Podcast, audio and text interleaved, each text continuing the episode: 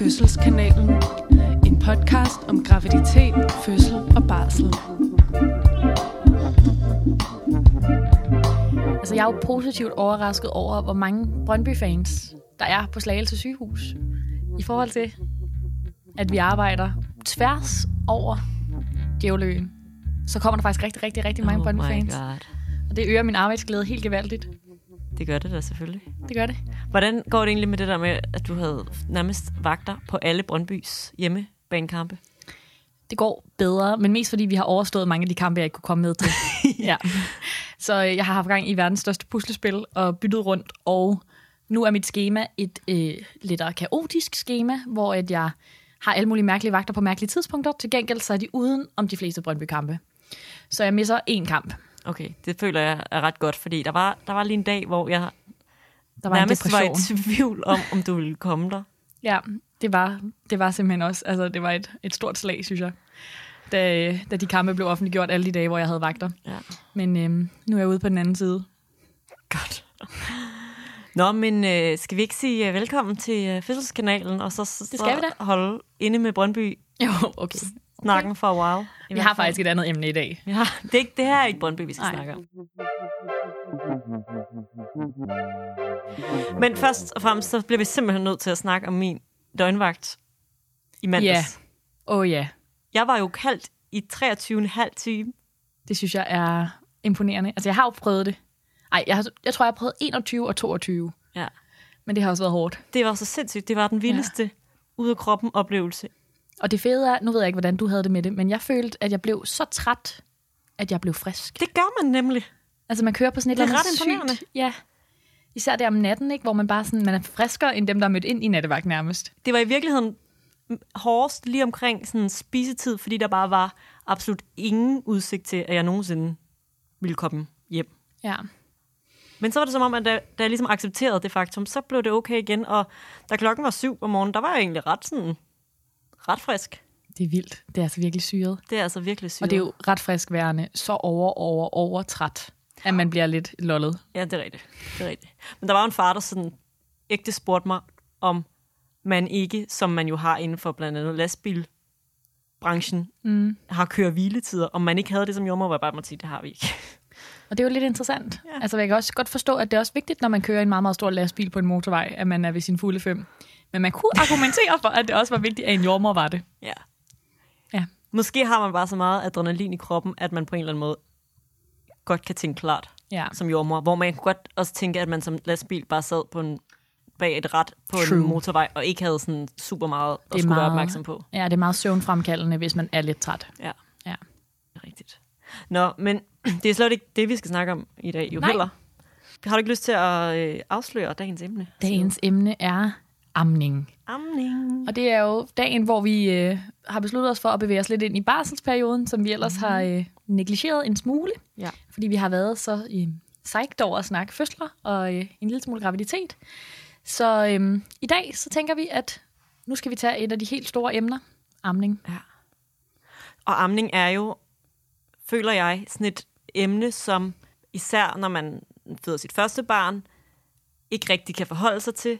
Og så er det altid efter, man så har født sit barn, så, sig- så synes jeg tit, jeg hører sådan en kommentar, hvorfor i alverden er der ikke nogen, der har fortalt mig noget mere om amning? Ja, det er virkelig rigtigt. Og jeg tror, jeg tror, der er mange, der tænker, jeg har bryster, jeg lægger barnet ved mit bryst, og det kommer til at amme. Ja. Og man ikke tænker over, hvor stort et arbejde, der faktisk ligger i det. Jo, så er der også bare noget omkring det der med, at en fødsel fylder så meget mm. i ens bevidsthed i løbet af graviditeten, og det er ligesom det, der sådan, måske i hvert fald, når man er gravid, føles meget som sådan the end point. Ja, Og det er det jo ikke. nej. Fordi at efter en fødsel, så kommer der så et helt liv som forældre. Det er rigtigt. Jeg tror især til sidst i graviditeten, kan man ikke forholde sig så meget til amning, og måske er man også lidt ligeglad. Ja. Nogle gange. Der er selvfølgelig også nogle, hvor det betyder rigtig meget mm. selv der, men, men jeg kunne godt forestille mig, at der er en del, der bliver sådan, okay, mm. det ja. er simpelthen bagateller i forhold til øh, det, det bjerg, jeg står foran. Mm. Ja. Og det men det er også bare så sjovt det der med, fordi det er så mange, jeg har hørt af førstegangssiden, der siger, hvorfor er, der ikke, hvorfor er det ikke ligesom en større ting? Ja, og, efter, jordmødre, ja, og jordmødre er ret bevidste om, at det er noget, som der er behov for at blive talt om i løbet af graviditeten, og forsøger at åbne det her emne op, men, men det der med, at man ikke kan forholde sig til det, så det kan aldrig rigtig blive noget, man snakker meget om i graviditeten, ja. fordi der er så mange andre spørgsmål, der ligesom melder sig. Ja. Og derfor så bliver det, kommer det ikke til at fylde så meget Nej. i løbet af graviditeten. Og så står man der efterfølgende og føler, at det var noget, man egentlig havde haft behov for, var blevet sådan udfoldet noget mere. Det er rigtigt. Det er virkelig rigtigt. Og man kan også sige, at der er jo også nogle ting, som man ikke kan gøre. Altså man kan forberede sig. Det er jo lidt ligesom med fødslen. Man kan forberede sig så meget, man nu kan. Ja. Men man kan jo først gøre noget, når man står i situationen. Lige præcis, at man ved ikke, om man kommer til at have udfordringer med Nej. amning, eller om det kommer til at gå sådan relativt smooth. Og man Nej. ved ikke, hvordan man har det med at amme. Og sådan. Der er mange ting, der på en eller anden måde ja, ikke kan Forudsiges. tages op, før at det mm. er relevant. Men man kan jo selvfølgelig måske godt indstille sig på, at det bliver noget af et arbejde. Ja, og det tror jeg i virkeligheden er den største pointe, at vi gerne vil sige sådan, det kan altså godt betale sig i sin graviditet at sætte sig lidt ind i amning, mm. fordi det kommer, fødslen er en dag, og så kommer amningen bagefter, og den kommer til at fylde rigtig meget i rigtig mange måneder. Ja. Så det er rart at være lidt forberedt. Det er det. Og så synes jeg også bare, en anden grund til, at vi har valgt at lave den her episode, som er værd at sige, det er, at det er jo mega sejt, amning. Det er jo sindssygt, det kroppen kan, og det er, der er rigtig mange mega vilde ting ved det, som vi synes, at øh, man fortjener at vide, både som øh, gravid eller ammende, eller en, der kunne forestille sig at være i nærheden af det en dag, at det kunne da være fedt at vide, hvad det egentlig er, der foregår inde i kroppen. Ja, og det er bare, er, det er bare et, endnu en gang, nu kommer fødselsnørderne Ja. ja. måske ægte op i os igen, det er bare endnu et sted, hvor at kroppen er sindssygt nice skruet sammen, mm. og hvor den virkelig kan nogle ting, som man sådan, altså man er på en eller anden måde ret sådan mindblowing. Ja, det er virkelig rigtigt. Og det tror jeg, vi, det vil vi i hvert fald forsøge at komme lidt Ja. ja. ind på. Og så kan vi også nævne allerede nu, tror jeg, at vi i slutningen af den her episode vil vi også snakke lidt om, øh, at amning ikke er for enhver pris. Vi kan allerede nu afsløre, at vi også vil snakke lidt om, at der er nogle situationer, hvor at prisen måske er lidt for høj for at få gang i amningen, mm. så det er selvfølgelig ikke det rigtige for alle, men der er bare mega meget mega fedt ved det, ja. hvis det kører for en. Og det kommer helt klart til at være vores største udfordring i den her episode.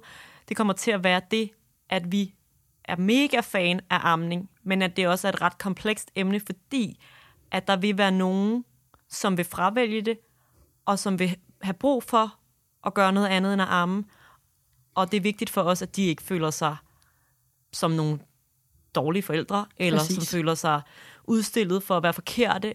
Nej. Jeg tænker, at øh, det kan være, at noget af det, vi skal komme ind på sådan, som det første, det er sådan rent fysiologisk. Hvad er det, der sker i den ammende krop? Klart. Og til det har vi måske brug for en tekstbog. det tror jeg, vi har. Det tror jeg, vi nok lige. Tænker du det samme som mig, Birgit? Let's go. Tekstbogen. Allerede i graviditeten vokser kirtelvævet i brysterne. Mange oplever, at brysterne bliver større.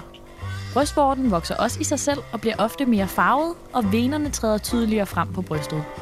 For nogen sker disse forandringer først lige op til fødslen eller efter fødslen. Selve mælkedannelsen hæmmes af hormoner udskilt af moderkagen. Mælkeproduktionen går derfor først rigtig i gang efter fødslen, når moderkagen er født. De første dage efter fødslen er det vigtigt at amme eller stimulere brysterne på anden vis, så mælken løber til. Herefter vil amningen fungere som udbud og efterspørgsel i resten af ammeperioden. Det vil sige, føler man, at man mangler mælk, vil man kunne lægge barnet mere til, og så vil mælkeproduktionen stige på 2-3 dage. Jeg tænker, en af de ret interessante ting ved den her tekstbog, det er, at mange af forandringerne, der sker med brysterne, det sker i graviditeten. Så det der argument med, at man ikke vil amme, fordi at ens bryster ændrer sig, eller man vil gerne, men ens bryster ændrer sig, fordi man har ammet i lang tid, det holder faktisk ikke rigtigt. Nej, altså basically, fordi man ikke vil have hænge i bryster. Lige præcis. Ja. Det er det, jeg prøver at sige på en... Øh, Ja, på en mere sofistikeret ja. måde. Det kan jeg godt høre.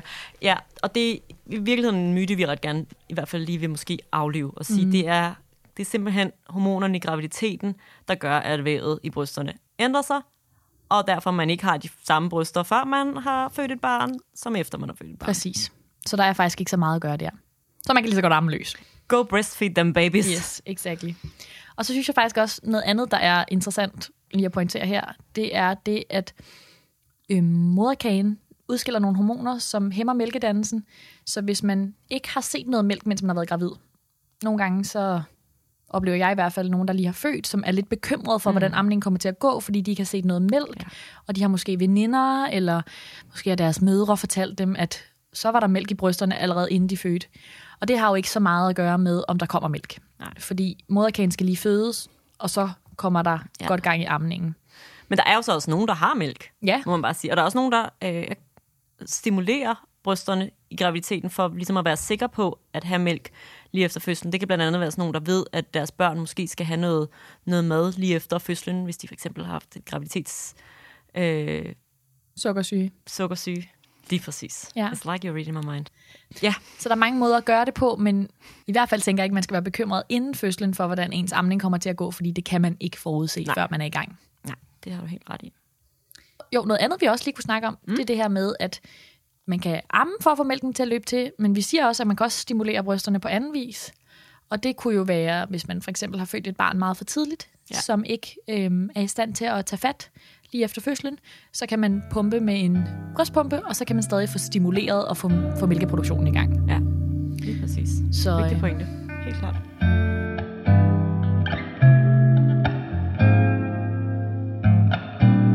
Lad os øh, springe videre til lige at snakke lidt om sådan, de grundlæggende forudsætninger for en god amning. Øh, fordi at jeg, jeg tror, der er mange, der ikke ved, hvor stort et arbejde det er at amme. Mm. Både den ammende, men måske også den ammendes partner. Ja.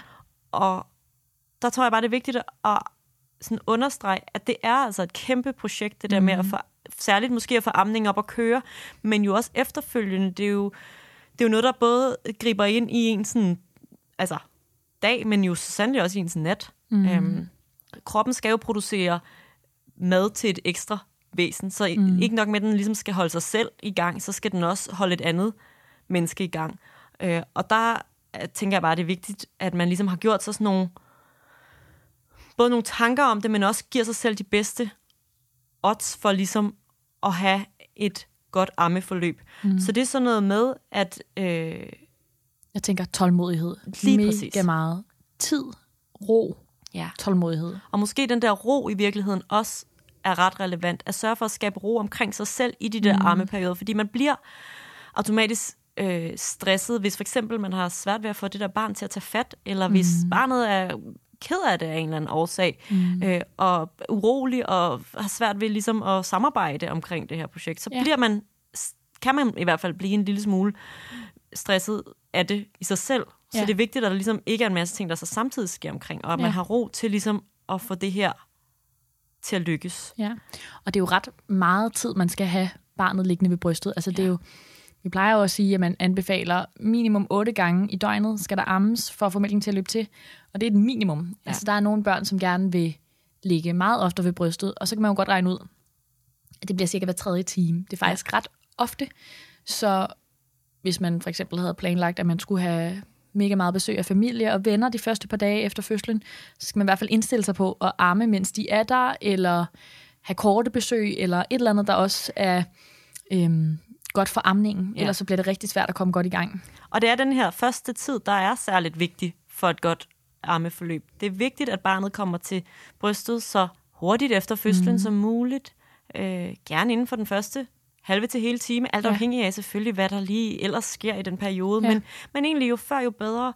Og vigtigt, at man i den lige sådan spæde tid efter har barnet liggende hud mod hud, øh, at det kan få lov til at ligge i nærheden af brystet, øh, snuse til brystet, slikke mm. lidt på brystet, sådan at man ligesom skaber nogle omstændigheder, der gør, at den første amning kan være velfungerende. Ja, og hvis man tænker sådan helt fysiologisk, så er det jo faktisk godt for amningen, at der er ro på stuen på den mm. måde, at hvis der er stress i den ammendes krop, mm så blokerer det faktisk for, at mælken kan løbe til. Altså adrenalin i sig selv kan blokere for de hormoner, der skal få mælken til at løbe til. Mm.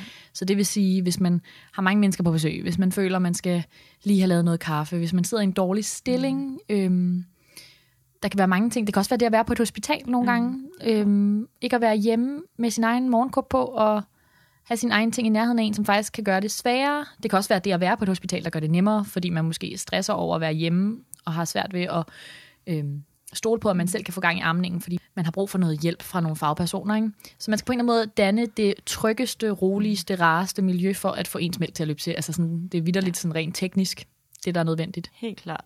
Og i den forbindelse synes jeg også, det er værd at nævne, at det virkelig er vigtigt med partnerens rolle i det her, at mm. der er god støtte og opbakning til projektet, og at, Yes. at selvom at det kun er den ene, der ammer, at det så bliver et fælles projekt, der får det til at lykkes. Det vil sige, øh, det kan være moralsk støtte, eller det kan altså også være teknisk hjælp. Mm. Nogle gange så kan partneren i virkeligheden godt hjælpe med at lægge det der barn til brystet, Ja. øh, og det kan være lettere at overskue fra en anden vinkel, eller bare det, at der er en stemning omkring, at det er et fælles projekt at få mm. en amning op at køre, det, det Ja. mener jeg er vigtigt. Ja, og at der kan bare komme en pude ind under ens arm, så man ikke skal sådan holde sådan en akavet arm op og holde et barn. Altså man kigger på et barn og tænker, at det ikke vejer så meget, men det er jo faktisk ret hårdt at sidde i en eller anden akavet stilling og skulle holde et hoved, ikke? Ja, det er en helt anden ting. Det kan også være sådan noget som at, at sørge for, at, den ammende ligesom får øh, nok at drikke, nok at spise, mm. øh, ligesom nurse lidt om det her. Ja, måske menneske. kan man være øhm, projektlederen, eller hvad man siger, som holder øje med tiden og siger, okay, nu er der gået tre og en halv time, mm. vi må hellere få vækket barnet. Og så kan det jo godt være en partner, der går hen og øhm, tager barnet op af vuggen og lige prøver at pusle det og se, om ikke man kan få det til at vågne og vågne op til død, og så behøver den ammende jo ikke at, at vække sig selv, før at, at det er nødvendigt. Så der er jo mange andre elementer end lige det at have brysterne, mm. som er mega vigtigt for det her øhm, projekt.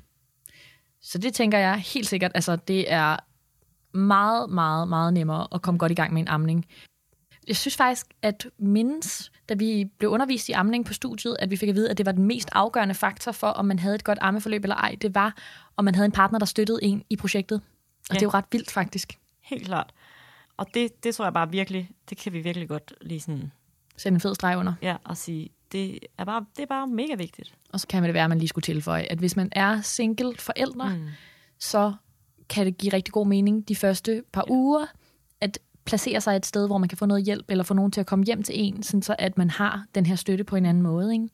Ja, det kan jo være en god ven, eller det kan være en mor, eller mm. et andet familiemedlem, men bare det, at der ligesom er noget opbakning, er noget Præcis. hjælp at hente, øh, en hånd at holde i, når det også bliver lidt hårdt og besværligt, ja. øh, det kan gøre en kæmpe forskel. Lige præcis.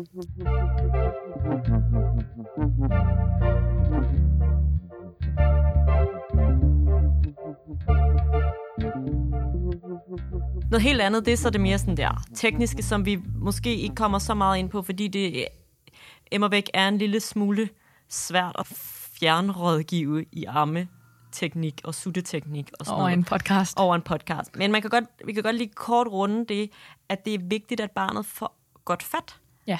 Det er vigtigt, at, at man ligesom, når man i den første tid på fødestuen, og måske på barselsgangen, hvis man kommer over på sådan en, øh, får noget hjælp af nogle fagpersoner til ligesom at vurdere, især hvis man er førstegangsfødende, måske primært hvis man er førstegangsfødende, øh, om barnet sutter korrekt. Mm. Det er sådan så, at, at det jo, jo måske er en lille smule ømt, når man ammer i starten, men at skelne mellem det der med, hvornår det er ømt, og hvornår gør noget ondt. Ja. Altså, så man sikrer sig, at barnet ikke får forkert fat, for suttet skævt. Ja. Øhm, for så kan man jo ende med at få nogle irriterende sår og sprækker, og noget, som, som komplicerer amning og gør, mm. at det bliver hårdere, end det måske behøver at være. Ja, og det, det tror jeg faktisk er sådan kernen i noget af det, som overrasker mange. At det ikke bare er det, der er et barn, der sutter på en brystvorte. Altså, det handler om, hvor langt en brystvorten kommer i munden, ja. hvor meget brystvæv barnet har i munden, øh, hvordan det bevæger sin kæbe. Der er rigtig, rigtig mange ting, som er vigtigt for at få mælken til at løbe til, og for at beskytte brystvorten. Det er den ene ting. Mm. Og så tænker jeg, i forhold til det, du siger med, at det gerne må være ømt, at der er sådan en myte om, det faktisk gerne må gøre lidt ondt at amme. Og der tænker jeg i hvert fald, at man skal sige til sig selv, jeg er ikke vant til, at der er et lille bitte barn, der laver kæmpe vakuum på min brystvorter otte gange om dagen i længere perioder. Selvfølgelig er det ømt, men det skal ikke være sådan, at man siger af, eller man ikke kan sænke skuldrene. Man Eller... skal ikke sidde og bide tænderne sammen med en hel amning og bare og holde ud. Ja, Så skal man hellere tage barnet fra og prøve at lægge det til igen. Og det kan jo virke enormt frustrerende, især hvis man har sådan et, et barn, der har lidt svært ved at få fat. Så tænker mm. man, yes, endelig har, mm. har barnet fat, og så har man ikke lyst til at tage det fra. Men, men man kan sige, hvis man så ender med at få nogle kæmpe sår, som gør, at det bliver så smertefuldt at at arme, at man lige pludselig ikke kan holde det ud, så er det måske ikke den rigtige vej at gå, og så Nej. er det måske i virkeligheden i stedet bedre at tage det her barn fra og prøve at lægge det til igen. Ja. Så der er ligesom noget teknik involveret. Det er ikke bare, at man skal have en halv time til at sidde med sit barn ved brystet. Man skal faktisk også have noget viden, som man bliver instrueret i af fagpersoner, hvis man ikke har det i forvejen. Ikke? Ja. Ja. Og i den forbindelse, så tror jeg lige, at vi gør en lille smule reklame for en, for en ret fin video, som ligger på... Øh, jeg tror bare, man kan finde den på Google, hvis man søger på den. Og den hedder... Tadadadam, Meld til Frederikke. Og det er ikke Hvad mig. hedder den? den Jeg har ikke hørt om den her video. Jeg, jeg sad og sådan og var helt tatter Hvad er det, der sker? Hvad er det, der sker? Mælk til Frederikke. Mælk til Frederikke. Det er en lille Er video. det lille baby Frederikke? Ja, mm. så det er ikke mig. Desværre. Eller, det ved jeg ikke. Det er lol. Jeg er på en eller anden måde lidt lettet over, at det ikke er mælk til dig. Det vil være en, en lidt mere freaky video, men øh, Men jeg har altid anbefalet den i konsultationerne, og det føltes altså lidt akavet at skulle sige navnet. ja. Men tilbage på sporet, den hedder Mælk til Frederikke, og det er en guide, der er lavet, hvor man ligesom følger øh, et par og deres armeperiode. Og den kommer rundt omkring alt fra den spæde start af amningen, for det der med at lægge til første gang, sutteteknik, alt det der, og så til det videre armeforløb. Mm. Og det der med, at, at nogle gange tager barnet måske ikke nok på, og hvad gør man så? ja. Og det kan man altså se inde i den her film, og den er rigtig fin. Og jeg synes, man skal se den. Jeg, jeg vil se den, og så vil jeg prøve at finde ud af, om du er farvet af titlen, eller om den reelt er God. god. Ja. Fair. Helt fair. Nå. Jeg synes, vi herfra skal gå videre til øh, endnu en tekstbog. Vi har Yes. simpelthen proppet den her episode med rigtig mange gode tekstbøger. Så øh, er du med på det? Den er jeg med på, og øhm, den tekstbogen, som vi nu vil komme med, den handler om selve modermælken. Altså, hvad er det egentlig, som amning giver til the little ones? Hvad kan det der, vi praler så meget af, eller fabler så meget om? Lige præcis. Mm. Tekstbogen. Lige op til fødslen og i de første dage derefter producerer brysterne råmælk. Der er kun lidt, nogle gange ganske få dråber af denne mælk. Råmælken er skabt til at modne og beskytte barnets tarmsystem. Den har et højt indhold af især protein og immunstoffer, hvilket kickstarter barnets eget immunsystem. Da barnet er født med en helt steril tarm, har det rigtig godt af dette, og amning i bare 14 dage vil være bedre end ingenting. Efter 3-5 dage løber mælken til, og det er den blivende mælk, også kaldet moden mælk. Når barnet lægges til brystet, vil den første mælk være tyndere og slukke barnets tørst, mens det sidste mælk i brystet vil være federe og mere nærende. Det er således vigtigt at amme i bund. Moden mælk indeholder fedt, kulhydrat, proteiner, mineraler og vitaminer. Den indeholder derudover vækstfaktorer, enzymer, hormoner og immunstoffer. Det er især immunstofferne og hormonerne, der ikke kan erstattes i modermælkserstatning. En af de helt store fordele ved amning er effekten på barnets immunforsvar. Studier har vist, at amning nedsætter risikoen for infektionssygdomme som diarré, mellemørebetændelse og luftvejsinfektioner. Derudover nedsættes risikoen for allergi, inflammatoriske tarmsygdomme og type 1-diabetes. En lille hurtig sidenote efter det her med, hvad mælken rent faktisk indeholder, det er, at der ikke er nogen restriktioner for, hvad man må spise, når man er et ammende menneske. Nej, der er, en ret, der er faktisk ret mange myter omkring Ja. det også. Altså, hvad, at der er sådan nogle, du må ikke spise jordbær, eller du må ikke spise krydret mad, Ja, eller du må ikke spise... det? Jordbær? Altså, Jeg ved ikke, hvad det skulle være. Men, men det, det, man kan sige omkring det, er, at, øh, at det, som barnet ligesom har været vant til at få i graviditeten, mm. det kan det også tåle at få gennem modermælken. Altså, det vil sige, hvis man lever i Indien og spiser super meget krydret mad, så, øh, så er ens barn også vant til at få krydret mad, og kan godt få det. Håndtere noget krydret mælk. Ja, så Ja. krydret mælk. Mm. Øh, så så der, er ikke sådan, der er ikke noget, man ikke må spise. Der er selvfølgelig nogle, nogle gode idéer i, i at undgå sådan noget som øh, mad med en hel masse tungmetaller, som man også er blevet anbefalet Ja. at undgå i graviditeten. Ja. Øh, og selvfølgelig også, altså, alle mulige tilsætningsstoffer. Ligesom det ikke er så godt for dig, så er det jo heller ikke så godt for dit barn. Nej. Men, men det er sådan rimelig common sense, øh, og ellers så, så kan man, Man man må gerne spise chokolade. spise, hvad man vil. Man må også gerne spise Ja. chokolade. Og så tænker jeg også, at vi selvfølgelig lige kan pointere, at hvis man drikker alkohol, så kommer det også i mælken, så man har faktisk øh, den samme promille i sin modermælk, som man har i sit blod. Så hvis man for eksempel tænker, at nu begynder foråret, solen at skinne, og man vil gerne have en kold fadøl, så kan man være lidt taktisk og drikke lige efter man har ammet, sådan så at det når at fordufte, inden at man skal amme igen. Ja, og selvfølgelig måske ikke drikke sig helt i hegnet, for så tvivler jeg virkelig på, at det når at fordufte helt. Så sådan, måske også holde fast i det der alkohol med måde Ja, true that. i armeperioden. jeg tænker, at udover alle de lækre sager, der er i modermælken, så er der også nogle sådan praktiske fordele. Jeg tror i hvert fald, det er en myte, at den nemme løsning er at give modermælkserstatning. I virkeligheden, så skal man jo have en madpakke med, og man skal være i nærheden af en mikrobølgeovn, hvor man kan varme, og Ja, der skal vaskes en masse flasker af, og altså, når amningen først er i gang og kører, så har man jo altid mad ved hånden. Mm. Man har, ikke nok med, at man har øh, mad ved hånden, så har man også noget mad, som hele tiden tilpasser sig barnets behov. For Ja. ja. det er jo det, der er det smarte ved modermælk, det er, at når barnet har brug for lidt mere af det ene, eller lidt mindre af det andet, så tilpasser brysterne sig ligesom til det, Ja. og mælken tilpasser sig det behov, som barnet har. Ja. Så når der er behov for noget mere mælk, så begynder kroppen at producere mere mælk. Mm. Når det har brug for mindre mælk, producerer kroppen mindre mælk. Så det er jo sindssygt smart på rigtig mange planer. det er faktisk, altså, det er der, hvor det nærmest er lidt magisk, synes jeg. Ja, også i det. forhold til, øhm, det er jo sådan allerede, når man føder, men hvis man føder for tidligt, at mælken ligesom har en anderledes sammensætning, hvis man føder tidligt i graviditeten, fordi kroppen ligesom ved, at det her er et barn, der skal bruge noget mere fedt og noget mere protein, og sådan. Det synes jeg bare det er er, sejt. that is cool. Jeg synes bare, hele sådan princippet i udbud og efterspørgsel Ja, er for vildt. Altså. det er for vildt. Det er virkelig rigtigt.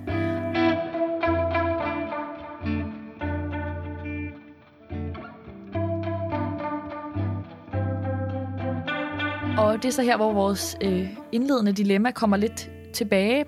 ja, det komplekse i at prøve at informere og ligesom fremme folks lyst til at amme, og det der med at vide, hvorfor man skal gå igennem alt det her, som både kan være hårdt og krævende og smertefuldt, men uden heller at dømme nogen. Ja, Fordi når alt det gode om amning er sagt, så vil der jo også bare være situationer, hvor at det ikke er første prioritet. mm. Og det kan der være rigtig mange grunde til. Og, altså, vi skal i hvert fald ikke sidde her og sige, hvilke grunde, der er gode, og hvilke grunde, der er dårlige til ikke at ville amme. Fordi sandheden er jo, at der heller ikke er nogen af os, der har mm. gennemgået et ammeforløb. Så, så selvom at vi ved alt muligt om amning, og ved, hvor godt det er, så har vi ikke siddet klokken 4 om morgenen med et barn, der ikke vil sutte, som græder og er helt utrysteligt.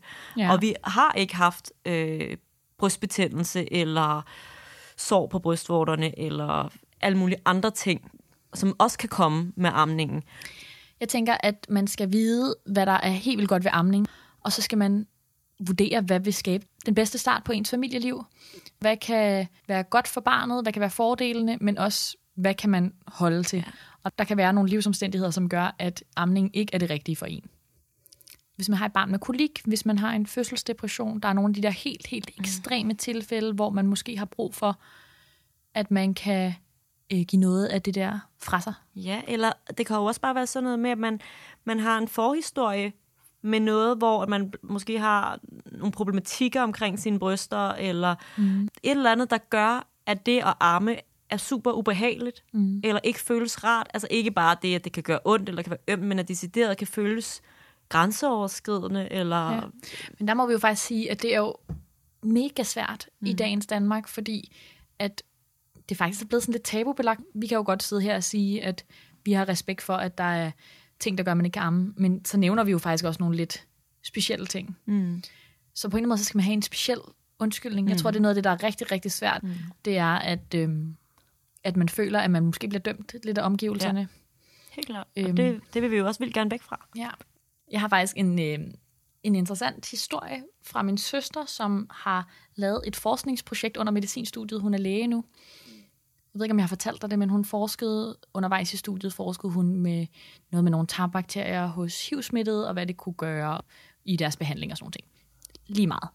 Det, som var pointen, jeg ville komme frem til, det var, at hun snakkede med nogle kvinder, som var HIV-smittede og var blevet anbefalet ikke at amme, fordi at de var hiv og der var en risiko for, at barnet ville blive smittet. Og de sagde, at det nogle gange var, øhm, havde de lyst til at fortælle, at de havde HIV til folk, som de aldrig nogensinde ville have fortalt det til, fordi de simpelthen blev dømt så meget Ja. ja. for ikke at ville amme. Det var, en, øh, det var simpelthen en opvejning ind i deres hoved af, hvad er værst. Og det er jo ikke, fordi jeg siger, at det er, fordi man er et dårligt menneske, man har HIV, men, men de havde indtil da i deres liv aldrig nogensinde ville fortælle det til folk, hvor det ikke var nødvendigt. Og nu fandt de sig selv for lyst til at sige det til folk, fordi de følte, at det var en kæmpe krise for dem. Ja. At folk tænkte, at de Shit. havde opgivet amning. Og det er jo bare, igen, det der med, at at man ved ikke, hvad der ligesom er baggrunden. Præcis. Jeg tror, vores håb lidt er, at vi i løbet af den her podcast ligesom har kunne, kunne gøre sådan, så folk har kunne tage et informeret valg. Mm. At ligesom sige sådan, det er det her, der er det gode ved amning. Der kan være grunden til, at man ikke har lyst til at amme. Mm. Either way, så er det helt op til ens selv Præcis. at finde ud af, hvad der fungerer for ens selv, for ens familie. Der kan også være sådan noget teknisk. Altså, der er også nogen, der for eksempel folk, der er blevet brystopereret. Det er rigtigt. Eller har fået brystvorte piercinger. Ja. For nogle kan det måske bare være kompliceret, men for nogle er det heller ikke en mulighed, mm. fordi mælkekirtlerne måske har været skåret over. Eller, altså, så der, der er jo også nogle, nogle ting der, Ja. øhm, som kan gøre, at, at det ikke kommer til at lykkes. Det er rigtigt. Øh, og så er det jo bare sådan, det er. Ja. Og så er der jo, altså, så er man jo heldigvis ret gode til at lave en god sammensætning af modermælkserstatning, som rent faktisk virkelig opfylder mange af barnets behov. Mm. Men det er faktisk også noget af det, der er lidt interessant i Danmark. Det Ja. er, at i Danmark er det faktisk ulovligt at reklamere for modermælkserstatning. Og det er ulovligt at lave tilbud på modermælkserstatning. Ja, det er ret interessant. Og øhm, det er inden for sådan en tankegang, det er faktisk EU-lovgivning, der anbefaler, at man gør på den måde. Det er den tanke, at man ikke vil lokke folk til at give modermælkserstatning. Man vil ligesom ikke idealisere, at det er øh, en god idé, fordi man gerne vil have flest muligt til at amme. Mm. Det er ret interessant, at man sådan fra statens side har besluttet, hvad der er bedst. Og det er jo også, altså, det er også min overbevisning, at hvis det kan lade sig gøre, så hvis jeg skulle vælge et glas ammemælk eller et glas modermælkserstatning, og man skulle drikke, at så ville der være rigtig, rigtig mange gode grunde til at vælge ammemælken, men at det kommer så højt fra politisk plan, det er jo lidt anderledes end i mange andre lande. Men, men hvis man så kigger for eksempel på et land som USA, og ser, hvad de ligesom gør, så virker det også helt absurd at have sådan nogle reklamer, der kører i fjernsynet med øh, ja, promovering af modermælkserstatning, mm. og hvor, hvor godt det er, og hvordan altså, Ja. det, virker også sådan, det virker også som en absurd måde at ligesom forvrænge folks forståelser af, Ja. hvad, hvad modermælkserstatning ligesom er. Præcis. Og så synes jeg noget helt andet er, at øh, der slet ikke er de samme sådan, øh, den samme, de samme etiske overvejelser omkring sammensætning af modermælkserstatning i USA, som der er i Danmark. Det vil sige, det er ret sukkerholdigt. Mm. Øh, Det er syret, Som ikke? jo også- ja, Hvorfor? så bliver ja, et problem senere hen, fordi man simpelthen får gjort børn vant til at få enormt sukkerholdigt føde.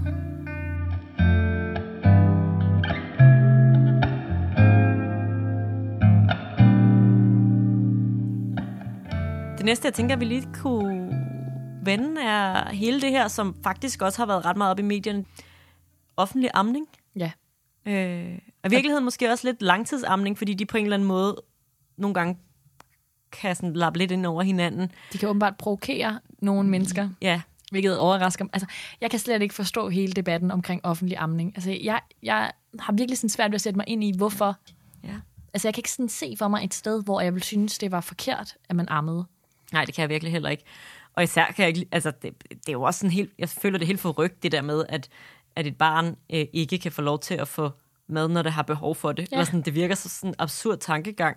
Ja, så bliver man i hvert fald låst rigtig meget til at være derhjemme, hvis man ikke tør gå ud af døren, fordi man er bange for, at ens barn bliver sulten, ikke? Ja, eller sådan det der med, når man så har set billeder af folk, der sidder på et toilet og ammer, og sådan Ej. der, det er da bare så uværdigt. Ja, fuldstændig. Men omvendt så kan jeg også godt forstå, at hvis man, man føler, at folk altså, kigger ondt til en eller et eller andet, når Altså- man sætter sig, så det har man da heller ikke lyst til. Nej, nej, det kan jeg også godt forstå. Men det, der synes jeg også bare, at vi, der synes jeg lige, at vi bliver nødt til som øh, samfund at tage os sammen og være sådan her, selvfølgelig skal du Ja. amme det barn, Ja, præcis. hvor du vil. Ja. Færdig. Jeg ved faktisk ikke, jeg ved ikke hvor, hvor stort problemet er i Danmark i forhold til andre steder, men man, der er jo floreret sådan nogle forfærdelige videoer af øh, altså folk, der decideret kommer med tilråb mm. til folk, der Jamen, det er ammer. Altså, hvor man sådan, og så sidder der, jeg, jeg så sådan en, det var jo sådan en video, der var lavet for at, ligesom at problematisere det her, hvor der, der først øh, var en masse videoklip med en, en ammende person, og så bagefter en, der havde sådan et meget nedringet, meget push-up-agtig BH på, og sad med altså nærmest mere bryst fremme, mm. end, det, end den ammende gjorde. Hvor at hun fik ligesom tilnærmelser, og folk, der flyttede med hende, og den ammende person fik at vide sådan der, få det, de bryster væk, Ej, og det- det er faktisk- dig til, og sådan noget. Man sådan, hvor absurd har du lov at være? Fuldstændig, ja. Men jeg har det jo lidt anderledes med langtidsamning, end jeg har det med offentlig amning. På den måde, at jeg kan slet ikke forstå, at der eksisterer nogen mennesker, der synes, at offentlig amning er mærkeligt. Men langtidsamning er noget, som jeg egentlig tror, at jeg er blevet mere åben over for i kraft af mit studie, og ja. at jeg har mødt det. Når vi snakker langtidsamning, så mener vi, at man ammer altså, i overvis. Man kan amme et to-tre-årige barn mm. eller noget i den dur. Ja. Ikke? Og øhm, jeg kan sådan huske mit første minde. Jeg ved ikke, om du måske har det samme første minde som mig. Altså Desperate Housewives. Ja, jeg har Øhm, set det i hvert fald. Ja, og jeg ved ikke, hvor, hvor gammel jeg har været på det tidspunkt, men jeg har i hvert fald set Desperate Housewives, hvor at Lynette får en kollega, som ammer sin femårige dreng. Ja. Og der tænkte jeg i hvert fald, what the fuck? Altså, og det må jeg jo indrømme, det tænker jeg altså stadig lidt. Mm. Øhm, og der er hele problematikken i det afsnit, at hun selvfølgelig siger hun, ja, ja, du kan bare amme dit barn på kontoret, det er ikke noget problem. Og så viser det sig, at det er et, en femårig dreng. Det er ligesom sådan, det er et andet billede, man har, end hvis det er et barn, man kan holde i sine to arme. Ja. Og, øh, og hun gør jo alt, hvad hun kan i løbet af den der episode, for at lokke ham til at droppe det, og man er jo på Linettes side. Ja. Og så til sidst, så, øh, så dropper han amningen. Og det tror jeg egentlig har været lidt min indgangsvinkel til det. Der er jo selvfølgelig også forskel på et barn på to år, eller et barn på fem år. ja, men jeg vil stadig sige, altså, be my guest. Ja, Jeg skal simpelthen ikke gøre mig til dommer for, hvornår at man skal stoppe med at amme Nej. sit barn. Og det føler jeg heller ikke, at der er nogen andre, der skal... Jeg kan, godt for, altså jeg kan godt sætte mig ind i, som du måske også siger, det der med, at jeg er blevet mere oplyst efter mm. at være blevet jordmor. Mm. Og, øh, og den viden, jeg ligesom har med mig i dag. Så jeg kan godt, godt sætte mig ind i det der, men man jo ikke ser det så meget. Man ser babyer, der bliver ammet, og så ja. ser man det jo ikke længere. Nej. Så derfor, når man så ser et barn, der er større eller ældre, så, så bliver det sådan på en eller anden måde svært at forholde sig til. Ja, jeg tror, du har ret. Jeg tror, det er, fordi man ikke ser det. Så, mm. Og det er jo, sådan er det jo tit med ting i denne verden, at hvis det er noget, man ser meget sjældent, så tænker man, det er mærkeligt. Og når du siger det der, be my guest, så kan jeg også godt mærke, at jeg tænker sådan, det skal jeg jo seriøst heller ikke bestemme. Altså det er jo, hvis det fungerer, hvad, altså hvorfor i alverden skulle man så ikke have lov til at blive ved med at amme, hvis man synes, der er alt muligt godt ved det? Men jeg synes stadig, det er lidt underligt. Mm. Og jeg synes, at her kan vi godt lige slå fast, sådan, eller måske lige bare kort nævne, hvad anbefalingerne på området omkring amning er.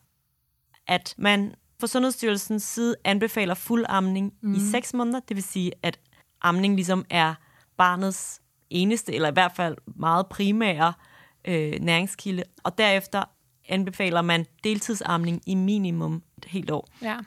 Og WHO anbefaler det faktisk i minimum to år. Det er bare for at sige, at der er altså nogle anbefalinger, som måske er mere, end man lige umiddelbart går rundt og tænker, øh, er normalt eller er normen inden for det her område. Ja. Øhm, ja. Og det er jo også, altså det der er svært ved at snakke langtidssamling, det er jo, at vi, vi sætter jo ikke noget, eller nogen alder på. Det er jo ikke sådan, at vi siger, at den dag barnet bliver tre år, så synes ja. vi, det er underligt. Øhm, Og det er jo også, altså jeg tror, for langt de fleste, der ammer større børn, så er det jo ikke på samme måde. Det er jo ikke otte gange i døgnet. nej. det er jo øh, måske en gang om dagen. Og det er jo lige så meget tryghed og genkendelighed, og det er jo så mange andre ting. Det er rigtigt. Øh, men, jeg, men jeg føler helt klart, at det til hver en tid må være de enkelte familiers Ja. ja.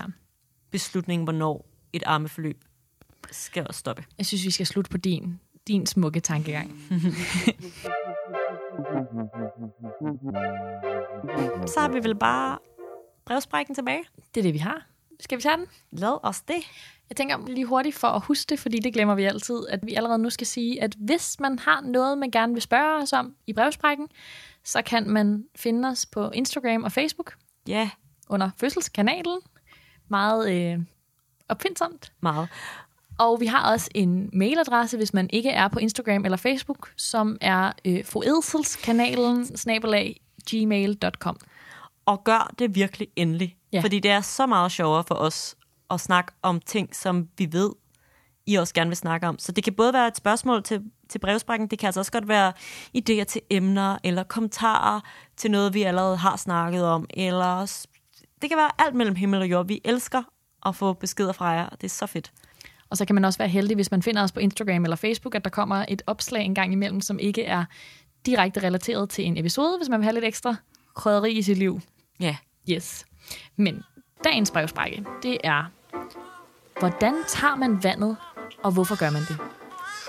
Og det kommer meget specifikt i tråd med episoden, vi har lavet om Frejas fødselshistorie, hvor at vi i flæng fornævnt, at Freja får taget vandet. Og det har ligesom lagt op til undren i ja. Folket. Det er, jo, det er jo, tænker jeg, også sådan en klassiker i det her, den her podcast, at øh, vi engang imellem får sagt nogle ting, som for os virker helt logiske, men som nok er en lille smule internt og jordmoragtigt. Og det er så godt, når I lige sådan får spurgt ind til det. Ja, Ja, også bare tager vandet. Det lyder egentlig også lidt weird, hvis man ikke er vant til øh, ordlyden af det. ja jordmor-lingo. Hvis vi tager sådan helt teknisk, Mm. øhm, og lige snakker lidt om, hvordan man tager vandet, så er der nogle forskellige måder, man kan gøre det på. Og en af dem er at bruge den forvoksede hæklenål, kan man jo nærmest kalde det, Ja, øhm, som er sådan en, en lang øh, plastik øh, pind med sådan en lille, lille krog for enden. Og når man bruger den, den ser lidt skræmmende ud, lige når man kigger på den, hvis man får set sådan en inde på en fødestue. Men det er faktisk meget harmløst, at man undersøger, ligesom når man normalt vil undersøge som jordmor eller læge, så bruger man to fingre op i vagina, og så fører man ligesom den her lange hæklenål imellem sine fingre. Mm. Så det er ikke sådan, fordi det fylder mere, nej. særlig meget mere i hvert fald, end når man bliver undersøgt normalt. Og så kan man ligesom få den her lille bitte krog ud i spidsen mellem sine fingre, og bruge den til sådan at prikke hul på hænderne. Ja. Og det er jo sådan, hvis vi bare lige skal gå lidt i detaljesmode, mm. det er jo simpelthen fordi, at inde i livmoderen, der ligger barnet inde i en ballon, og inde i den ballon er der vand. Og når man så prikker hul på de her hænder, så går vandet, eller så har man taget vandet. Ja, Øhm, det minder faktisk meget om at prikke hul på en vandballon. Ja, egentlig lidt. Mm. Øh, og det kan der være forskellige årsager til, man gør. Enten så er det som regel som et led i en igangsættelse, altså at vi gerne vil sætte fødslen i gang. Mm. Øh, og ellers så er det som et led i fødslen, altså at den er gået i gang af sig selv, men at vi måske har behov for at skubbe lidt på, eller tænker, at vi kommer hurtigere i mål, hvis vi hjælper lidt på vej. Ja, og, og der er tanken ligesom, at når der står et barnehoved og trykker ned på livmormunden, så er der ligesom den her, hvis der er den her ballon af vand foran, så er det lidt mere sådan blødt, der er sådan en lille buffer i vejen, hvor at hvis man fjerner den ballon, så er det et hoved, der trykker i stedet, så trykket er ligesom lidt bedre. Mm. Og det kan både blive en lille bit smule mere smertefuldt og intenst, men det gør også tit, at fødslen går lidt hurtigere. Ja, og hvis det er som en, led i igangsættelsen, så er det jo med, med teorien om, at det øh, ligesom sætter, kickstarter kroppens egen mm. trang til at gå i fødsel. Det vil sige, at det, at man tager vandet, frigiver nogle hormoner, som gør, at man også får vejer efterfølgende, og på den måde får sat fødslen i gang. Lige præcis. Og så en gang imellem, så er der nogle andre grunde til, at vi kunne finde på at prikke hul på vandet. Det kunne for eksempel være, hvis man har svært ved at fange barnets hjertelyd igennem maven, og så vil man gerne sætte en elektrode direkte på barnets hoved. Så er man også nødt til at prikke hul på den der vandballon, så man kan komme ind til barnets hoved og sætte en elektrode på. Så kan man altid fange hjertelyden. Ja. Eller barnets numse, hvis det er en underkropsstilling. Ja, sandt. Øhm, jeg får lyst til også at nævne, at udover den forvoksede omtalte hæklenål, så har vi også en lille, et andet værktøj til at tage vandet på, som tit bliver brugt, hvis det er lidt, lidt, mere, lidt sværere at tage vandet. Øh, og det er sådan en, Det hedder en hvilket- Nu, nu lyder det som om, at vi prøver sådan at, at forskønne den her situation med hæklenåle og katteporter. Men, øh, Men det hedder er en kattepote, og allermest så ligner det jo et kondom, som man sætter på sine fingre, og som har Ja. en lille, også en lille plastikspids ude Ja. i øh, enden, og så kan man ligesom kratte på de der hænder, Lige til vandet præcis. går. Ja, Det fik jeg bare lyst til at sige. kattepoten. det er rigtigt. Det kan godt være, at vi har været rimelig godt sådan Ja, omkring. jeg håber, det var svar. Ja, og så måske kan man lige sådan som en sidste note nævne, at nu nåede jeg at sige, at det blev lidt mere intenst tit, når man prikkede hul på vandet. Det er jo også det, der er pointen. Mm. Men øhm, selve øjeblikket, når vandet går, det er faktisk ikke så mange, der sådan mærker så meget ud over, at der løber vand ud fra vagina. Sådan varmt vand, ligesom hvis man sådan føler, der løber tis imellem ens ben. Ja. Og der er jo ikke nerver i hænderne, så som sådan gør det heller ikke ondt, den del. Nej, lige præcis. Det kan godt lyde lidt voldsomt, nemlig. Ja. ja. Så tror jeg. Så tror du, vi er færdige. Lige præcis. Perfekt. Det er det. Hvad er du på programmet? Jeg øh, står foran weekenden med tre nattevagter. Så jeg tænker, at natten i nat er natten, hvor jeg skal nyde søvn og bare sove, så længe jeg overhovedet kan. Og så, øh, så skal jeg simpelthen arbejde fredag, lørdag, søndag. Nat, nat, nat. Nat, nat, nat. Så det bliver lidt intenso. Ja, jeg har jo det modsatte. Jeg har jo fri Ja. fra i dag satan. og til mandag nat. Så jeg skal bare, jeg skal i sommerhus og lige restituere Ej, om på øh, nice. min døgnvagt og Ja. den efterfølgende nattevagt, som også var rigtig travlt. Jeg havde også sådan, jeg skal bare lige komme tilbage til virkeligheden. Ja, det er rent nok. Det er faktisk fortjent efter den døgnvagt der, at du får fri nogle dage. Det er dejligt. Ja. Men først skal vi ud og drikke en øl. Det er det, vi skal. Ikke? Vi slukker mikrofonerne, og så knapper vi øllen op. Ja, det lyder som en vildt god plan.